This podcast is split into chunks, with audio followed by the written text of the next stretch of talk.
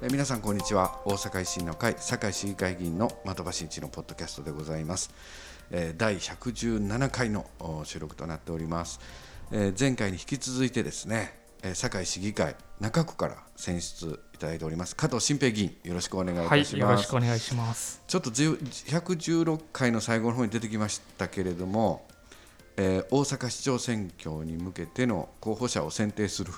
僕たち維新の会の予備選挙、これなんで正式名称かちょっと分からないけど、いろいろね実行委員として、行かれている加藤議員にお聞きしてたわけですけれども、はい、いろいろな候補者から、党員、一般党員の方、特別党員、LINE 会員の皆さんに向けてですね、いろいろななんていうんですかね、アピールというか、そういう手法も今実行委員会で、議論されていると。その中にいろんなコンテンツを出していこうということもお聞きしましたんで、どんな感じなのかっていうのはちょっとね、はい、聞いてみようと。ちょうど先日収録してちょっと中身は、これから公開されると思いますけれども、はいはい、その候補者のですね、やっぱ人となりを分かってもらう機会っていうのがあまりね、やっぱりこういう形だと、政策の論争とかがメインになってきますけど、どんな人が言うてんのっていうこともあるんでね、で人となりとか、キャラクター的なね、個性的なところも見てもらえるようなコンテンツっていうのをこれからどういうコンテンツなの？それはもうようお楽しみ言えないのそれ教えてくれるんかなと思ったんだけどお楽しみということで、はい、それなんかそれちょっと動画みたいなもんなんかな。動画です。はい、YouTube で、はい、ありますので。はいはい。はい、その YouTube の動画の内容をどんな風にしていくかっていうことはちょっとお楽しみに。そうですね。その中身はお楽しみで。はいはいはい。だけどはい、そういう候補者の方が一般党員とか僕ら党員がですね。そういうコンテンツを見て、こういう人なんかと、そういうのを知る動画を出していくんだと。そうですね、はい、面白いですね、はい、なんでね、なかなかこういう取り組みというのはね、ないと思いますんで。盛り上がってんの？実行委員会は盛り上がっているよりも日々ですね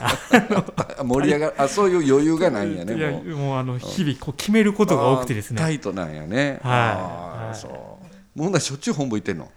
本部だったりオンラインだったり。オンラインもあってね、はいはい、そういうあれかな。吉村さんからもっとこんなんやってほしいとかオーダーも入ったりするわけ？そうですね、意見とかもうそういう、ね、より良くしていくためにそういうね、はいはい、もっとこんなんやったらどうやとか、ね、ね、でそれこそ公開するっていうのも今回一つ、僕らの大きな要素なんで、はいはい、例えばこの二次選考、普通にね、選考って中でやってるイメージですけど、それ二次選考って見せるん？これね、公開します。嘘やん。はい、辛坊さんとか、はい、三浦さんとかも来るじゃん、はい、来るじゃんって俺ちょっと東京弁になったけど来ませんか、はい、来ていただけませんか。その選考を外に出すの？出します。選考の委員さんの中で協議しているところはもちろん出せないですけども、その選考過程、例えば選考ね、委員の方と候補者のやり取りだったり、そういうのね、はい、そういうのはですね、今回公開しますので、で特別党員、一般党員、LINE 党員の方は見ることできますので。すごいね、はいはい、ホームページにそれは LINE 党員の方も見ることできる？ LINE 党員の方も見れます、ね、はいはいはい、はい、すごいな、はい、多分300人なんでキャパが。維新の会嫌いな方も LINE 会員で入ってくると思うけどね、ね、それはねそれはもうね、見てもね見るね過程なんで、冷やかしというか、そういう人もおるかもしれへんけれども、そういう、見られてもいい運営を、やろうじゃないかと、そうか。で、そういうのも辛坊さんとかもそういうのを公開していきますよっていうのも、ご理解の上やっていくと。やっぱり今回のね、この予備選を盛り上げていくっていうのもね、大事なことですんで。すごいね、でそこのほらその二次選考とかでこういろいろやり取りするじゃないですか、うん、でその現場に実行委員会の加藤議員もいてるわけ。あ、私もおります。おれマジで、はい、うん、私受付やってます。受付やってんの、はい、でそれはなんかその会場みたいなところでやってんの。会場ですね。あ、はい、会場で僕らはオンラインで見れんねんね。いや、オンラインはうん、生配信はしてなくてですね、現場に行った人を、うん、まあ、先着整理券配るんですけど、現場で見れると、はいはいはいはい、やってる様子を会場で、はい、で、まあ、様子はまた後日上がると思うんですけど、できるけど、はい、ただリアルタイムで見たい人は会場に行けるってことだよね、はい、そうですそうです。あ、そうなんや、はい、すごいな、面白いですね、うん、あ、面白いだからか、まあ、そのすごいですね、うん、まあ、なかなかないね、選考のそのね、うん、様子を公開するっていうのは。これってそのいろいろやるときにそのやっぱり国から総務省の方からいろいろ言われた、まあ、ところに引っかからないかどうかっていうのも常にチェックして運営については議論されてるんですかね。そうですね。だから今回もその、ね、うん、入れる方っていうのを、うん、党員か、うん、LINE 党員のみ、うん、そうです。あくまでその、ね、その方々を、ね、の対象にっていうことなんでやってると。これを不特定多数にすると、まあ、言ったら慈善活動じゃないかと。あ、こういうことですね。いろんなコンプライアンスチェックしながら大変やね。ねえ、まあ、初めてなんでね、やっぱりね、やっぱりよりこうね、気使ってやっています。あ、これがもうどの辺実行委員会としては12月10日までもうちょっとなかなか気が抜けないと。そうですね。決まるまでね。そうやね。もう決まってからも全然この特にね慰労されることもなく。年末を迎えるっていうか、そうですね。ね、その大体我々維新の会で大体ね、もう仕事させられるだけさせられて、もう終わったら終わりというね。まあね。何のお給料ももらえずね。大変やな。もうありがとうございます。まあ、僕もで今後あれですか、いろんな各地で、はい、その党員を対象にした討論会みたいなのもやるんですか、ね。あ、そうですね。うん、まあそれこそやっぱりこう政策のね、いろんな、はいはい、うん、ね、ことだったり、はいはい、まあ、どういうね大阪にしたいのかとか、うん、いろいろね、や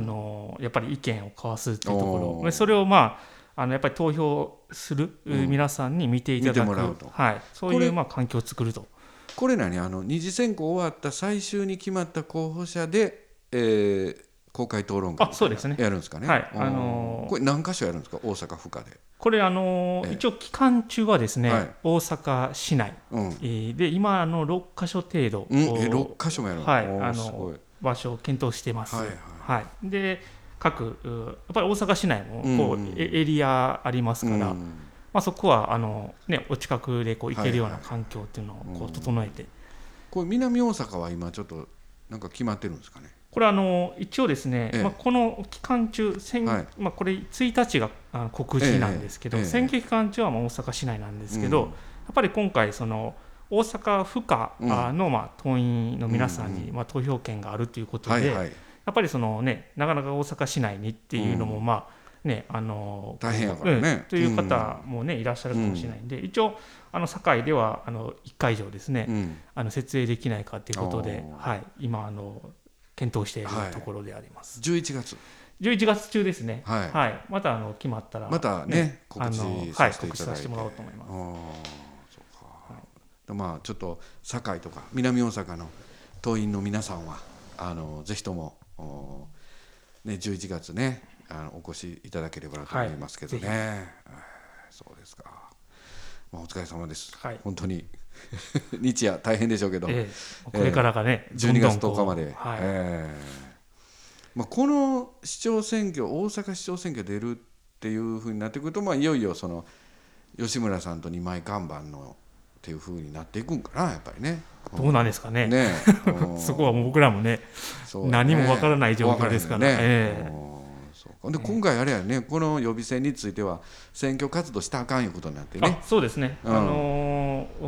これね、誰がいいとかこれがいいとか言わんようにっていうこと、ね、そうなんですよ、うん、やっぱりねこう、まあ、代表選の時は、やっぱりこう党内のいろんなこう、ね、争いの中で、やっぱりこう、ね、よりこう支持を得た人が代表になるっていうのは、まあ、これ当然のことだと思うんですけど、今回の大阪市長のこの、ね、維新の予備選というのは、あくまで維新としてこの市長候補に誰がふさわしいかというのを決めるので、あえてその人間関係とかですね、政治力とかというよりも、やっぱりこの大阪をどうしていきたいかとかですね、やっぱりそういうところにこうより知ってもらってですね、で、ふさわしい方をまあ選んでいこうというところで、あえてまあこの選挙活動を、まあ投票の呼びかけっていうのをまあ禁止しているっていうこともね、結構特徴的だと思いますね。そうですね、はい、この辺をねちょっとなかなかね前回の代表選挙とちょっとこう感覚が違うところですけどね、ありがとうございます。はい、まあ、予備選挙ぜひとも皆さんご注目いただければ、はい、これからどんどん、ね、党員の皆さんね、盛り上がっていくと思います。そうですよね、はい、これいいんじゃないかな。ポッドキャストで言ってるのは別に党の中のスケジュールやから別にええよな。これは公開されてるんで大丈夫です。大丈夫ですよね。はい、でね、ちょっと続いての話題ですけども、時間がないんですけどね、はい、堺の市長選挙来年ある予定なんですけれども、はい、これがね、普通に行くと6月になっちゃうんですけれども、はい、統一地方選挙と一緒にできないかということで、これがね前からのすごい話題になってまして、まあ、僕らも堺市議会でねさまざまな動きありましたけれども、この間国の方でねこの堺の市長選挙統一地方選挙と同日にしても良いよという見解が出たということですよね。はい、そうですね。もともと維新の会で、まあ、市議会の方でね、はい、意見書を出して、このまあで堺の市議会議員選挙はこれ統一地方選で毎回行われてますけど、まあ、前の市長がまあ辞職したまあタイミングとか選挙のタイミングがまああって、市長だけはその任期が6月の8日9日、ね、がまあ任期満了だったので、はいはい、でまあ、法律上そこがその、ね、一緒にできるかどうかっていうのが、まだこう定けない、ない状況だったんですけども、まあ、今回その特例法、この統一地方選に合わせるこの法律が閣議決定、ね、されまして、その中身を見ると、この6月1日から10日の期間の選挙はまあ一緒にできるってきてるんですね。できるとね、ここがちょっとねややこしくて、5月31日までは一緒にするんですよ。なんですけども、この6月1日から10日まではあくまで一緒にしていいよっていう法律なんで、この期間に入っているのが堺の市長選挙ですからね。はい、だから堺の市長選挙は統一と一緒にやっていいよということになったと、はい、そうです。国の見解として、ね、そういう、まあね、今法案が出てると、まあ、これが国会で可決すれば、まあ、そういう形でなるんですけども、そうなると今度その堺市の選挙管理委員会がどうするかっていうのを決めるというところなんですね。いやこれがねあれ春やったっけね、5月やったっけあれ、そうです ね、はい、僕らも傍聴行きましたけどね、選管委員でね、これね選挙管理委員会って堺市4人おるんですよね。でそれぞれの選挙管理委員会は政党から出てるんですよね。これだから僕らの維新の会の選挙管理員さん1名、はい、それと公明党さん1名、自民党1名、立憲民主1名と、まあ、こういう4人の構成になってるっていうのね、まあ、この4人で決めるわけですよね、最終的に。で、まあ、この国の方からアンケート来たんですよね。堺市としてはこれ統一地方選挙と一緒にやるってなったらやりたい、やりたくないというアンケートが来たときに、まあ、その4人で議論になってですね、保留というね、結論そうですね、出したんですけどね。どちらとも言えないみたいな、どちらとも言えない、まあ、うちの維新の会の選挙管理委員さんは、いや別にやるとそれだけの市長選挙で1億1000万以上の経費が別にかかるとかね、やっぱりその、投票率もだいぶ上がるということで一緒にすべきやっていうのをたった一人で戦ってくれましたけれども、残り3人の方がね何でしたっけ、なんか4つ投票する投票所の運営が大変とか、まあ、そんな理由でしたね、あの時言ってたんで、ね、まあ、それで保留にしたと。で国の方も見解出てへんから保留と、本末転倒というかね、そうね、希望を聞いてきてるのに希望も保留っていうね、うん、ちょっとわけわからん感じで、僕らも、堺市議会で意見書をね一緒にやるように検討してくれという意見書を国に出す意見書を、まあ、我々以外がみんな反対して否決するっていう、まあ、こういう状態で、はい、堺市の状況で政治の雰囲気でいくと、統一地方選挙と一緒に市長選挙をやるっていう考えを持っているのは、まあ、維新の会はまあ強く持ってるんですけど、まあ、それ以外は別にしたいと、まあ、こういった雰囲気が今ね全体に漂ってますけどね、うん、これ市民の方に本当にこれで理解得れるのかなっていうのは思うんやけどね、どう思います？うんね、まあ、今回そのね僕らもこう意見書にも書いてますけども、うん、やっぱりメリットとしてね、うん、これやっぱり費用としたら1億1000万円、ね、うん、約で、まあ、やっぱり一番はこう投票率ですよね、うんうん、まあ、前回の堺の市長選挙、まあ、これね前の市長が辞めて、ね、うん、急遽選挙になりましたけど、うん、まあ、そこが4割ぐらいでしたかね、うん、ですからやっぱりその合わせることによって、うんね、もともと統一地方選では、ね、大阪府の府知事と府議会と堺市議会、ね、今選挙あるわけですから、うん、まあ、そこと合わせることでね、うん、やっぱり投票率も多分、うん、10% ぐらいは ね、 前の市長選よりも上がることも ね、 考えられますから、うん、やっぱりあえてその外す、ね、分ける理由っていうのが、うん、そうですよ ね、 ね、やっぱりどこまでそれが市民に、ね、うん、伝わるんかっていうのはね、だからもう僕らとしてはまあ最後までやっぱりそういう一緒にするっていう決定をしてほしいということで、選挙管理委員会ね、うん、まあ僕らの政党から言ってるお一人の選挙管理委員会の方最後まで戦ってくれると思いますけれど、なかなかね、ここはねちょっと注目やなと思うんですけど ね、うん、そうですね、まあ、経費も1億1000万円と、もうお出かけ応援バスで言うたら高齢者の方何回乗れんねんというぐらいの経費ですんで、まあ、軽くはないですよね、1億1000万というのはね、うんうん、大きいですね、大きいと思いますね、うん、まあ、この辺もぜひともね、堺市の市民の方お聞きいただけてる方いらっしゃいましたら、ぜひともね、僕らと一緒にお声もね出してもらえればなと思うのと、まあ、僕らもねお声上げていきますけど、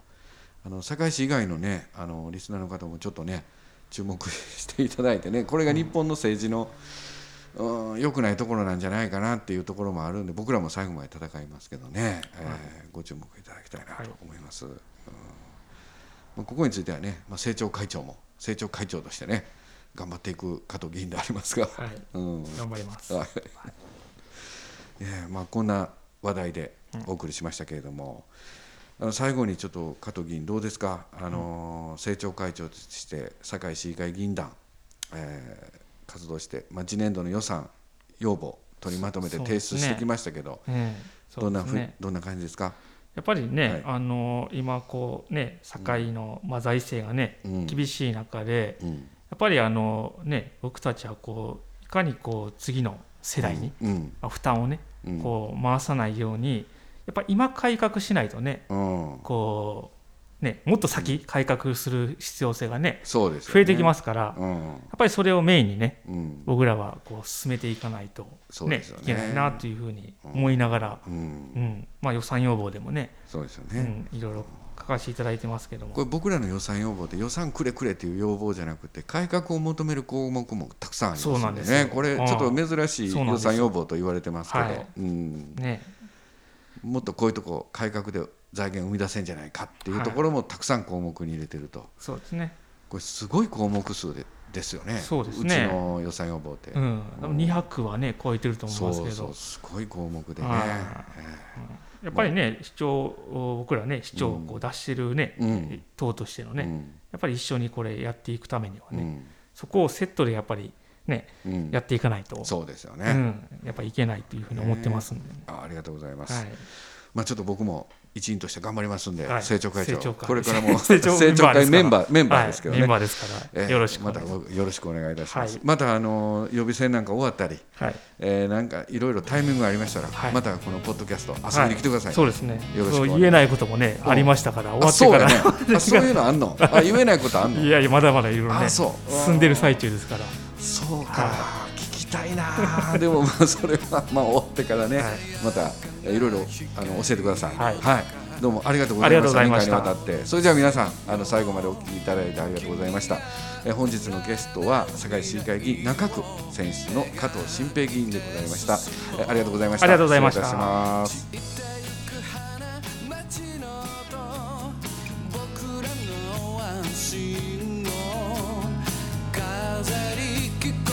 失礼いたします。して歩いて行きたい遮れぬ自由な風のように愛を持ちとよ限りなく放たれるバイブレーション